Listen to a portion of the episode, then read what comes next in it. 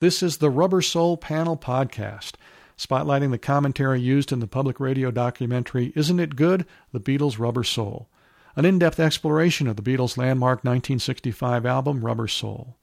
The entire program can be heard on your public radio station if they carry it.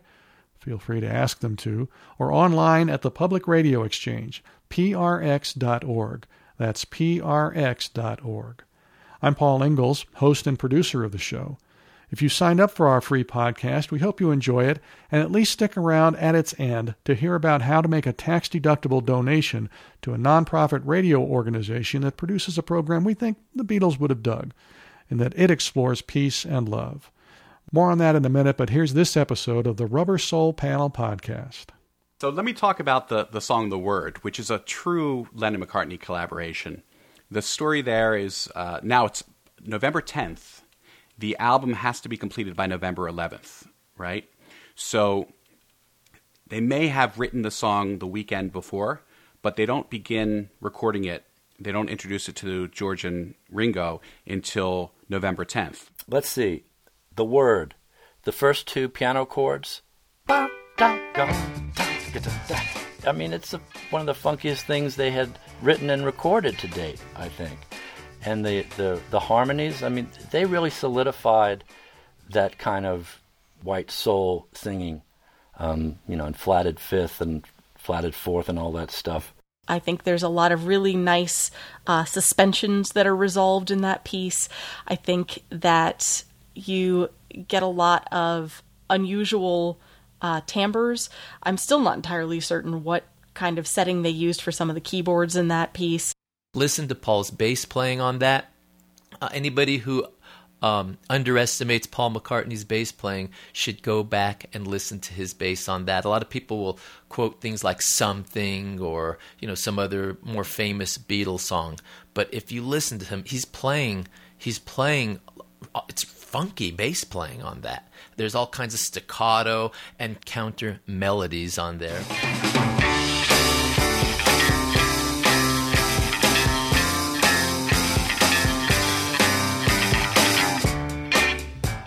The arpeggiated bass.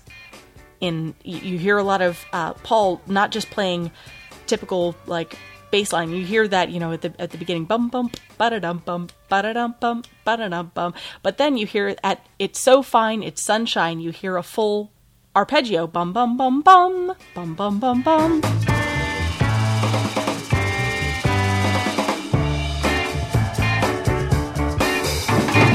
Which is is neat because it, it makes the bass a fuller sounding instrument, not just the root of a chord.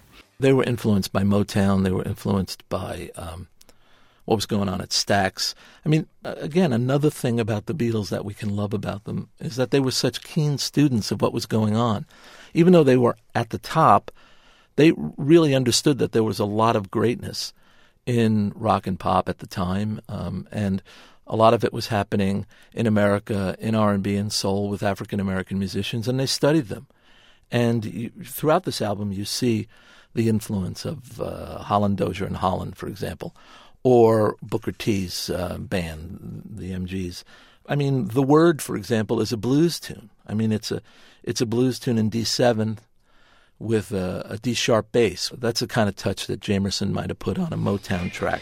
Now that I know what I feel must be right, I'm here to show everybody the light. Give the word a chance to say that the word is just a way. To me, the word is demonstrative of how they're turning away from just being teen idols you know, I, I really think like they sensed that they had this incredible power, you know, over people. I mean, you know, to me, one of the things I love the most about the Beatles is that they really tried to use that power for good. You know, they really tried to take this cultural uh, ubiquity and spread positive ideas. You know, and I I love that about them. Like they didn't have to do that, and they they could have just kept singing dopey songs about teenage love and kept making money, you know, but they basically chose to go from being in sync to being Picasso, you know, and uh, I love that about them.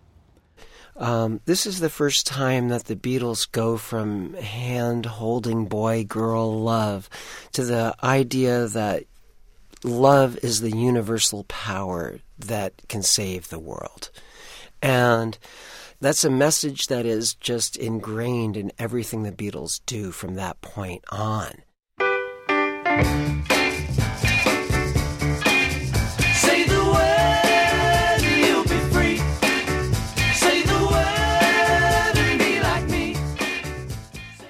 When they completed the song, Lennon and McCartney celebrated by smoking a joint and coloring in the lyrics.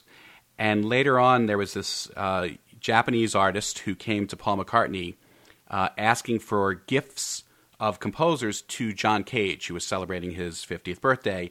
And they, she was going around to different composers for something to, to give to, to John Cage. And McCartney said, I don't really have anything, but you know, you should go talk to John Lennon. And John Lennon gave her the lyrics to the word, which he then presented to John Cage as a gift. And of course, that woman was Yoko Ono. That was the first time John met uh, Yoko Ono. So very fitting that uh, this song about love uh, ends up resulting in uh, one of the, the great love affairs of our, of our time, if you uh, wanted to see it that way. Scott Freiman there, who gives Deconstructing the Beatles talks.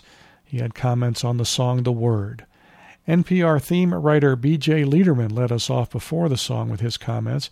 We also had music instructor Sarah Anhara Schaefer Jones in there and Rob Martinez again, pitching in on the musical elements of the song. Jim Fusilli had comments on how the Beatles studied others like Motown artists, New York musician John Spurney about how the Beatles used their power for good, and Rubber Soul book author John Kruth on the band's embracing the big concept of love with this particular tune. Copyright restrictions prevent us from using more than just a few seconds of Beatles music in this documentary work on the podcast, but obviously you can hear the music in this special online at the Public Radio Exchange, prx.org. That's prx.org, or on your local public radio station, or of course on your own copy of Rubber Soul, available for purchase everywhere you'd expect. If you're digging the podcast, we're going to ask you to visit another site online to show your appreciation and that's peacetalksradio.com. peacetalksradio.com. And consider making a tax deductible donation in any amount to help support another radio program that explores peace and love.